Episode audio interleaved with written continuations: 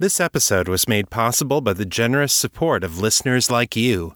For more information, please visit patreon.com slash author Chris Lester. You're listening to The Raven and the Writing Desk, the weekly podcast about the writings of Chris Lester and Liminal Corvid Press. This is episode 143. Hello, everyone, and welcome to The Raven and the Writing Desk. I'm your host, Chris Lester, the creator of the Metamor City story universe. You can find more of my work at chrislester.org and metamorcity.com. I hope you've been enjoying the author interviews I've aired over the last few weeks. I've had those interviews saved up since the middle of last year, but I waited to release them until I'd finished my production of the Urban Legends story collection. I'll probably have some more interviews for you in the coming months, but for now, it's time to get back to the fiction. So let's kick things off with this week's story. Today, I am proud to bring you the first installment in my new Metamor City novel, The Lost and the Least. This is a direct sequel to Things Unseen, so if you haven't listened to that story, you should go back and get caught up before continuing on to this week's episode. Things Unseen is available in audiobook form from audible.com, and you can also hear it in episodes 24 to 79 of this podcast. And now, without further ado, here is The Lost and the Least.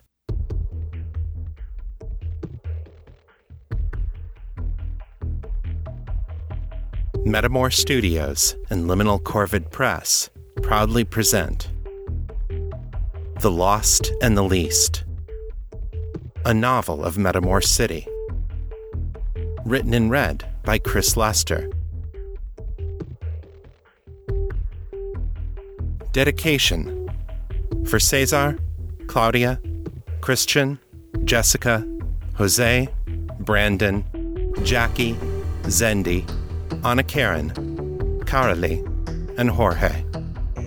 Together we rise.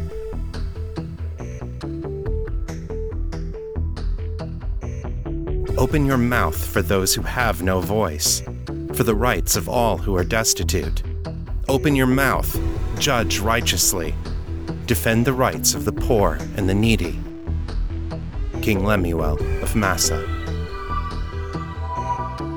For I was hungry, and you fed me. I was thirsty, and you gave me drink. I was a stranger, and you welcomed me. I was naked, and you clothed me. I was sick, and you visited me. I was in prison, and you came to me. Truly I say to you, whatever you did to one of the least of these brothers of mine, you did it to me. Joshua Anequion.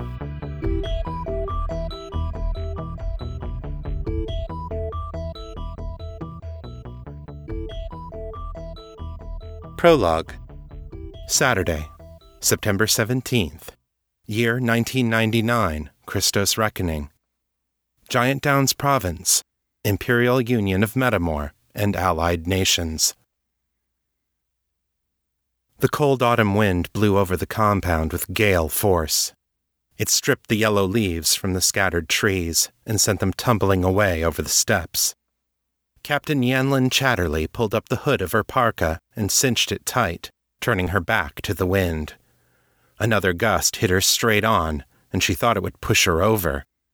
It was not yet the equinox, and already winter was coming on fast.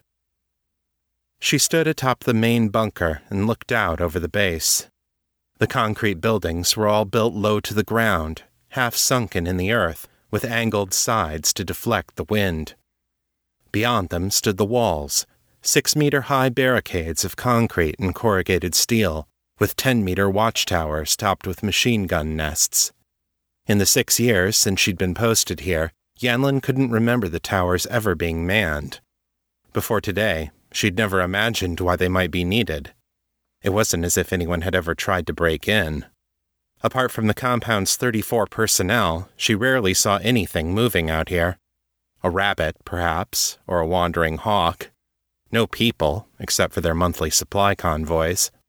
And certainly nothing like the Imperial Air Force transport shuttle that was now approaching from the southwest.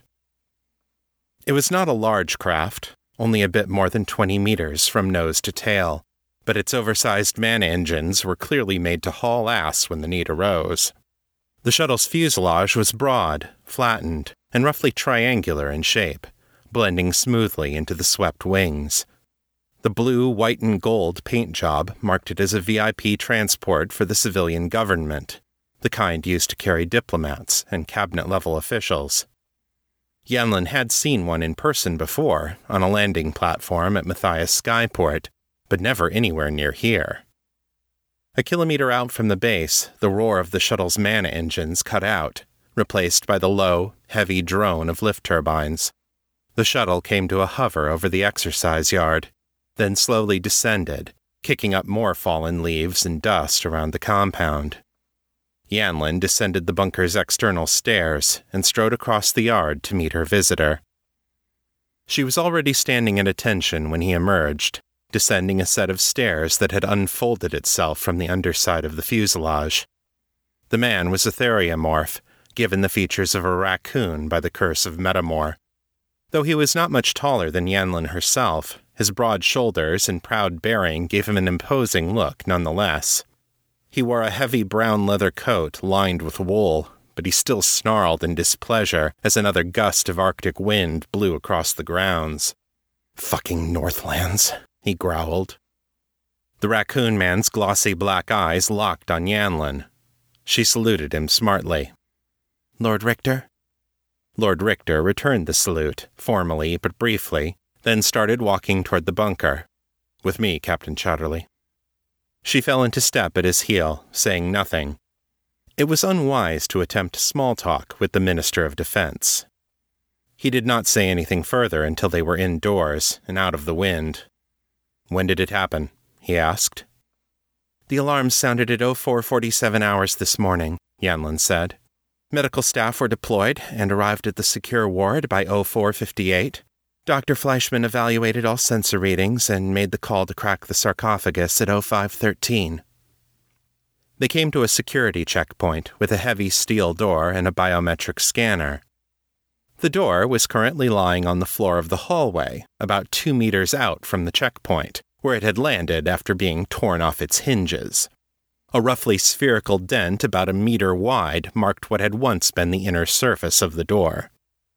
Lord Richter snorted in amused disgust as he walked past, continuing on into the secure ward. The interior of the ward resembled an operating theater. Bare white floors stretched across an octagonal area seven meters wide. The walls were lined with medical monitors and other, more obscure equipment, both technological and magical in design. Dr. Fleischman and two of his nurses stood off to one side, still looking stunned. A mephitic stench hung heavy in the air, even with the HVAC system working at full strength for the last two and a half hours. Lord Richter examined the sarcophagus in the exact center of the room. It resembled a large metal coffin, mounted at a 45 degree angle to the floor and embedded with medical instruments. The lid opened to the right on a pair of industrial strength hinges, revealing a padded interior lined with what looked like leather or vinyl it probably would be a fairly comfortable spot for a nap if you weren't claustrophobic. A window of tempered glass was mounted in the lid, and hoses connected through the floor mount provided ventilation, but there wouldn't be much room to move around in there. Not that Yanlin imagined the chamber's occupant had been doing much tossing and turning. The defense minister reached into the sarcophagus, pulling out a tangle of sensor leads. Tufts of black fur clung to the edges of the adhesive. Did he say anything when he woke up? I'm not certain. Yanlin raised her eyebrows at Dr. Fleischman. Doctor? The doctor shifted uncomfortably. He was. he was ranting like a madman, he said, looking away from Lord Richter's piercing gaze.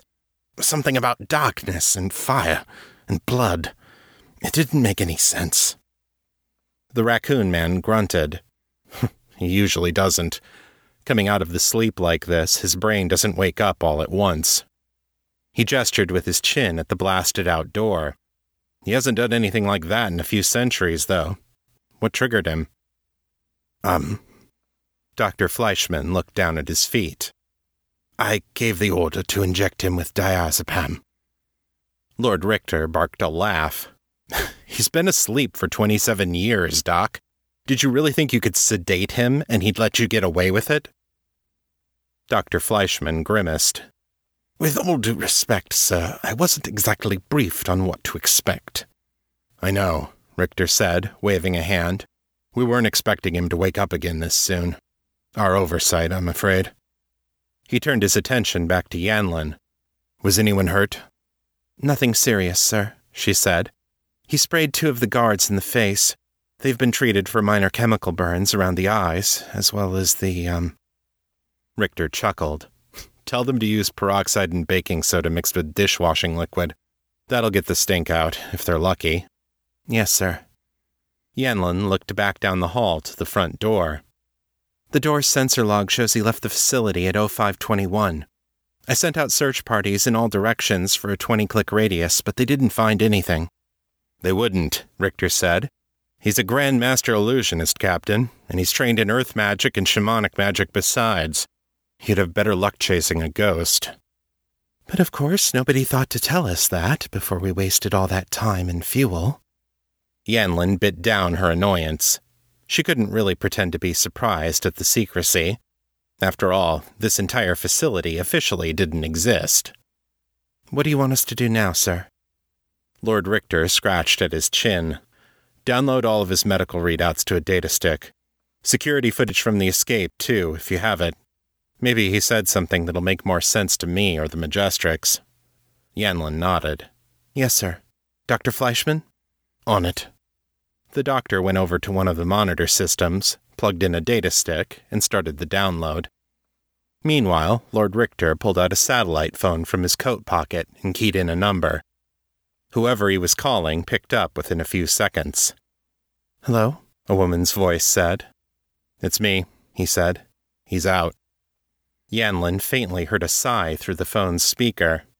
Gods, I was afraid of that. The sleep keeps getting shorter. What woke him this time? Richter frowned and looked down at the sarcophagus. No idea, he said. But if history's any indication, he's headed for Metamor and chaos is riding in with him. Chapter 1 Wednesday, May 16th, Year 2000, Christos Reckoning. Metamor City, Capital, Imperial Union of Metamor and Allied Nations. The body was stiff and cold, but the scavengers had barely begun to nibble on the carcass. Michael kicked a stone at a rat that was taking an interest in the fingers. The rock bounced off the concrete wall behind it, and the creature took off, chittering angrily. Damned uniforms, he muttered. He wiped the sweat from his brow with a shirt sleeve and glared back at the two patrol officers, slouched in their skimmer at the end of the alley. They'd thrown up a strip of yellow police tape when they arrived an hour ago, far enough back to keep any nosy bystanders from getting a look at the body, and subsequently ignored it. Now they were back in the cruiser with the air conditioning cranked to maximum. Michael's companion, a scrawny young man in an Empire University t shirt and denim shorts, shot a furtive glance over his shoulder. He flipped the pages on his little black notebook, a nervous tick Michael had spotted within 30 seconds of meeting the guy. Why? What's wrong? Michael gestured at the body in disgust. What's wrong is that I've got rats chewing on my Vic. They're supposed to secure the crime scene, prevent destruction of evidence. That means not letting anybody cross the barrier until we get here. He kicked another stone in the direction the rat had gone. Or anything. The college student pulled out a pen and made some notes in his book. Does this happen a lot? People neglecting the crime scene? Michael clenched his jaw. Cops weren't supposed to badmouth other cops in front of outsiders. Spreading stories to reporters, or, God's forbid, elected officials, about the internal problems of the department was breaking a code of silence that was close to sacred. But Will wasn't a reporter or a politician. He was just an aspiring novelist with a lot of questions. To Michael's mind, the world of fiction could use a little more realism where cops were concerned. After all, if people didn't know there were problems, there would be no pressure to change. It depends on where the murder happens, Michael told Will. If a crime scene is on the upper skyways, they lock it down tight, and the chain of custody is carefully guarded. For somebody like this, he waved a hand around, encompassing the filthy floor of the alley, the tag covered walls, the dimly lit belly of the skyway overhead. There's a lot of cops who just don't give a damn. Will looked appropriately scandalized. That's horrible. Access to justice isn't supposed to depend on how much money you make. No, it isn't, Michael said quietly. Junior, what are you doing? Michael grimaced as Detective Horace Bentley climbed out of his skimmer and lumbered toward the crime scene. Bentley had a body built for lumbering. He was a theriomorph, shaped by the ancient curse of Metamor into the form of a humanoid rhinoceros. He wore an ill fitting gray suit like he couldn't even feel the oppressive heat, and his heavy hooves stomped barefoot over the pavement, oblivious to the trash beneath them. Detective Bentley, Michael said, nodding to his senior partner. Glad you could make it. This is Will Carrington, the ride along I told you about. Will bowed politely. Hello, sir. Bentley chuckled. His own bow was barely more than a nod of his massive head. God's kid, don't call me sir. I work for a living. He turned back to Michael. Don't let him puke all over the crime scene, huh? Wouldn't dream of it, Michael said dryly. Bentley sauntered over to the patrol car, where he knocked on the window and struck up a conversation with the uniforms.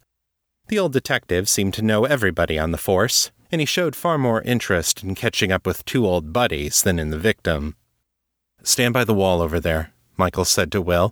I'm going to take a closer look at the body. Will's eyes flickered over to the corpse, then back at Michael.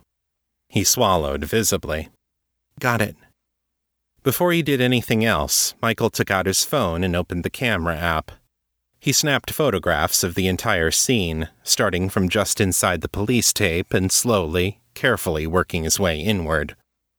As he approached the body, Michael's automatic defense systems kicked in. The wave of empathy he felt for the man was pushed to the back of his mind and locked down tight. His feelings weren't helpful or relevant to the situation. He suppressed his gag reflex in the same way. Though the body reeked, he'd smelled far worse. Shortly after arriving in Metamor, he'd made the mistake of offering suggestions to Lieutenant Richards on how to manage the homicide caseload. His presumption had earned him a week of sewer sweeps, and even in the frigid November weather, he had found himself vomiting three or four times a day. After that week, he'd been inured to anything he might smell at a more typical crime scene. It came in useful now, as the oppressive heat of late spring accelerated decay. Will seemed to be having a lot more trouble with it. He covered his mouth with a perfumed handkerchief Michael had given him for the purpose. What do you see? Will asked. The Vic was a transient, Michael said, homeless. He pointed at the filthy and threadbare clothes, scrounged his stuff from garbage bins and charity piles. Will wrote something on his pad. How do you know he was homeless and not just poor? The shoes, Michael said, crouching down beside the man's feet. See all the bits of broken glass ground into the soles? You get that from walking through cast off drug vials. Man's shoes look like that, and you know he's been walking the street. Why would anyone do that? Will asked. There are monsters down here. Actual monsters. Why not go to a shelter? Probably did. But shelters have rules. Michael pulled on a pair of gloves and pulled back the man's shirt sleeves. And this poor guy couldn't follow them. He showed Will the arms laced with track marks. Will looked heartbroken. Drugs? What kind? Rain or heroin, probably. Michael said. He took close up photos of the shoes and the needle scars. Then he stepped back and started searching the ground for the syringe, the addict's last hit. He frowned. He crouched low to the ground, crab walked slowly around the body, and frowned some more. He widened his circle in a spiral, carefully checking his footing so as not to disturb any of the evidence. But the evidence wasn't there. Detective Bentley? Michael called. All right, kid, I'm coming. Bentley strolled over to the body with no visible sense of urgency. What you got, Junior? Looks like an OD, but the works are missing. Michael gestured at the bare floor of the alley. And it's too exposed. He should be holed up somewhere. Good eye, Bentley said, nodding once. So what you need me for? Can you tell how long it's been since his last fix? Michael gestured at his nose. Like the rhino he resembled, Bentley had a keen sense of smell. Bentley stooped down, took one experimental sniff, and grimaced. Kid, all I smell in this skag is shit, piss, and BO. That stuff is what MEs are for. Michael rose and nodded. All right, guess we'll wait for the blood work to come back. Bentley peered closer, then chuckled once. Good luck with that. He grabbed the Vic's head and twisted it up into the side, exposing two neat puncture wounds over the carotid artery. The surrounding flesh on the man's neck looked ashen pale. Juice bag, he pronounced. He dropped the man's head and rose, wiping his hands on his pants. He turned and started plodding back toward the cruiser, heedless of disturbing the scene. Bag him and tag him. Wait, what? Will followed after Bentley. Michael shook his head and hung back. He knew how this conversation would go. He'd had it himself early in his time on the force. Bentley turned around and looked down his enormous, horned muzzle at Will. Something you need, Scribbler? I came here to see a crime scene investigation, Will said. You just saw it. Will bristled. Are you serious? Where's the CSI team? Bentley turned and fixed him with a weary, exasperated look. Kid, do you have any idea how much it costs the department when we call in CSI? That shit gets charged to our operating budget. The idea that money might have anything to do with police work seemed even more offensive to Will than simple callousness. Then don't you think you should look at the scene for more than 10 seconds? You're only going to get one shot at this. How much fucking evidence do you think we need to prove the obvious, kid? Bentley said, raising his voice. He's a junkie juice bag. We call the libs, tell them they got a feral vamp down here, case closed. Michael came up beside Will. He's got a point, Bentley.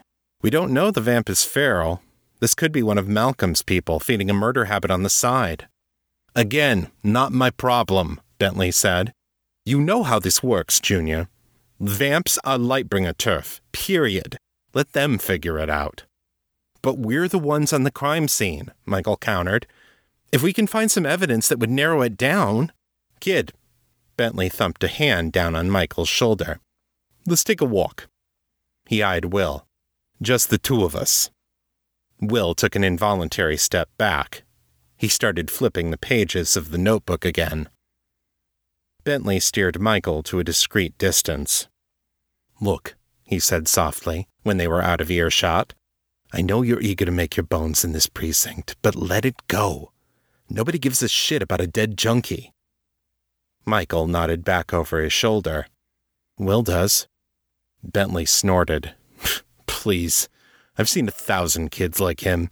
They show up for a protest, they chant, they put a bumper sticker on their laptop, and then they go home to their nice, clean beds and their 24 hour campus security, and in a month they forget all about it. you think that one's known a day of real hardship in his whole fucking life? Michael looked over at Will, took in the guy's trendy wristwatch, the little leather bound notebook, the nearly new skyball shoes. I doubt it, he admitted. So let it go.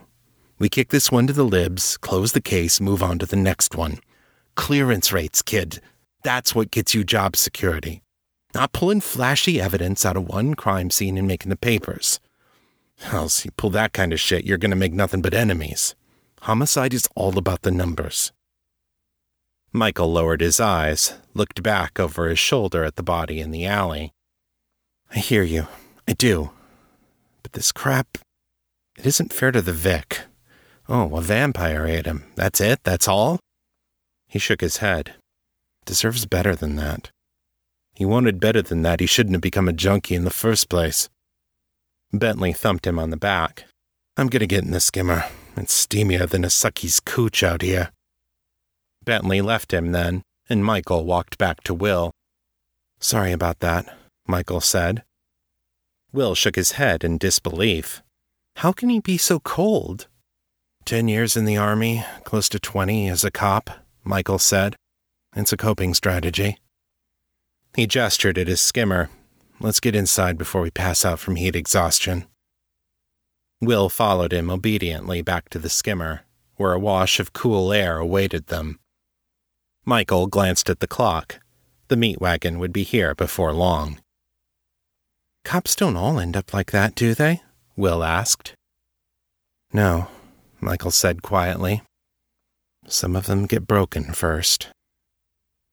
Back in the alley, a rat crept back out of its hiding place, its beady eyes on a tasty looking set of fingers.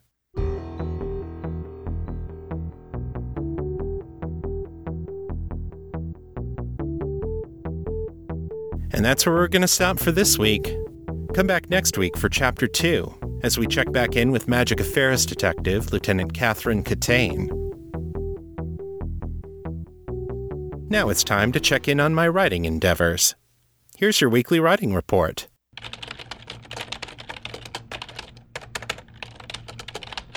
Without really meaning to, I ended up taking most of the last month off from writing. This is partly because I got sick for a while, partly because Mel and I were busy with wedding prep, and partly because of a change in my work schedule. I'm getting up about 90 minutes earlier than I used to, and that means I'm going to bed about 90 minutes earlier too. I'm still trying to figure out where I can block out the time for regular writing in this new schedule. Also, full disclosure, we got seriously hooked on Altered Carbon, the new cyberpunk series on Netflix. If you're a fan of Metamor City and you're not squeamish about sex and violence, you should give it a try. It tackles a lot of the same philosophical issues I wrestle with in my stories, but it comes at them from a different angle. It's good stuff and well worth your time. Looking back at the month of February, I wrote a total of 3,383 words over six days, averaging 564 words per day. That's the second lowest monthly word count since I started this podcast. I spent a total of 5.25 hours writing in February. Compared to January, my word count decreased by 56%, and my writing time decreased by 46%. Hopefully, things will start to pick back up for the month of March. Over on the Patreon feed, we gained two new patrons in February. Please welcome Christina and Leo. I added a new short story to the Patreon feed a couple weeks ago, and last week I posted Ben Clifford's latest piece of bonus art. This one is from Whispers in the Wood, and it shows the scene where Abby first encounters the Leonanchi. It's dark and spooky and a little insane, and it fits the feel of the story perfectly. I've put a sample up on the Fans of Metamor City Facebook group, but if you're a patron, you can see the whole thing. If you're not a member of my Patreon campaign yet, Joining up is easy. All you need is a PayPal account or a credit card. Just go to patreon.com slash author Chris Lester, take a look at the reward tiers, and make a monthly pledge that works for you. Becoming a patron is the very best way to support this show and help me keep making it. And if you're already a patron, thank you again for your generous support. And now, the feedback. Richard writes Hi, Chris. I've been enjoying your podcast for a few months now, and I'm nearly caught up to current. I almost always listen to new shows in my feed from their beginnings. When I say enjoying, I really mean it. I love Metamor City. I have one question that kind of niggled at my brain for a while now. The world is a secondary creation with some religious imagery obviously inspired by real world faiths, and you have mentioned the faith that uses the yew tree as its symbol, mentioning the name of that faith's major figure. And yet, when referencing dates, you most often refer to Christos reckoning. Since Jesus Christ seems to have never been a part of the world of Metamor City, is this reference for our benefit, or is it some sort of remnant of what you originally started? Thanks for the amazing work. Hi, Richard. The Christos Reckoning calendar was created by Kevin Copernicus Dinahan, the creator of Metamor Keep. He established a timeline of important events throughout the history of his fictional world, but he never explained where the name Christos came from. According to Copernicus's timeline, the year zero of the Christos reckoning was based on a bright light that appeared in the night sky. The Suielman Empire recorded that this light appeared over Metamor Valley, and subsequent generations recorded that this was the start of the empire's collapse. Copernicus never said whether this was a magical event or some kind of natural occurrence like a supernova. Whatever it was, it was an event that had been witnessed by people over a wide swath of the world, so it was probably a convenient reference point for calibrating the new calendar system to other calendars that were already in use. It's true that the Christ figure of the Ecclesia, Yahshua Anequion, was born sometime around year zero, but that seems to have been a coincidence. Yahshua was born in the Holy Land, far to the south of where the light occurred, so Copernicus probably never intended that light to be the mythical star of Bethlehem. As for the name Christos, the general consensus among Metamor Keep writers is that it was the name of the astronomer who invented the calendar. We don't know anything about the guy, but his name sounds Greek, so he was probably from the island nation of Wales, which is a country that is well known for its contributions to scientific knowledge. Thanks for the question, and I'm glad you're enjoying the show. Hey, Chris. This is Steven from South Carolina. I'm sorry to hear that you're down. It's probably a function of it being cold as heck up there. I really don't understand how you guys ever leave the house in the winter anyway. But I just wanted to let you know that um what you do really is important. For 19 years, I've just worked a job, you know, make a check at night, and storytellers such as yourself and some others, Audible and podcasts, they really do add a lot to my life, and I really, really enjoy your stories especially. So thank you very much. You really do something that's very important. Have a good one. Bye bye. Thanks for the encouraging words, Stephen. I'm sure the winter blues are part of it, but I think another part is that I've just been grieving the end of my latest big project. It's hard to let go of something that's taken over such a big part of your life for so long. And now that The Lost and the Least is out in the world, it's hard to get myself back in gear to tackle something new. I appreciate the positive words from listeners like you because it reminds me that I do have reason to get back on the horse and move on to the next project. Thanks for the call. Joseph wrote in with this comment on my interview with Christiana Ellis Chris, several years ago I almost gave up writing because of a similar incident that Christiana had writing about a similar story. I had spent months writing a story that would wind up appearing far too similar to a popular kids' movie at the time.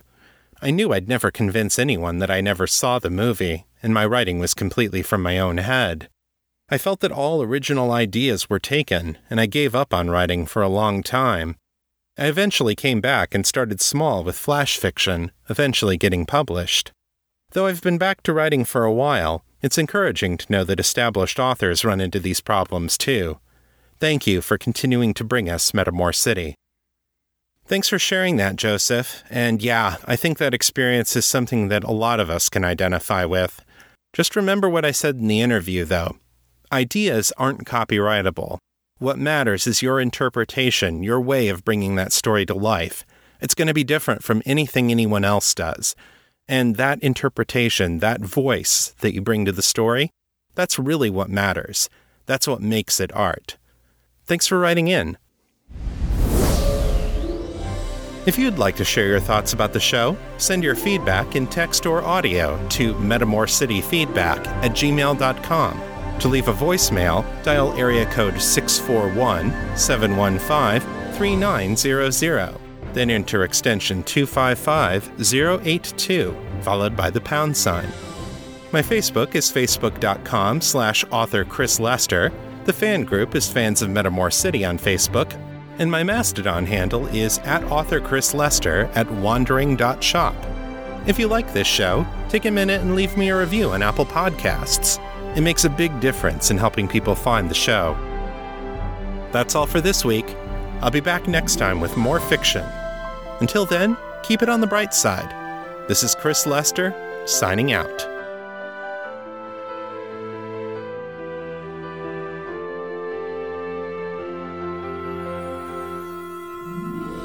The contents of this podcast are copyright 2018 by Chris Lester and Liminal Corvid Press. The show is released under a Creative Commons, Attribution, Non Commercial, No Derivatives license, so don't change it, don't sell it, but feel free to share it all you like. For more information about this license, please visit creativecommons.org.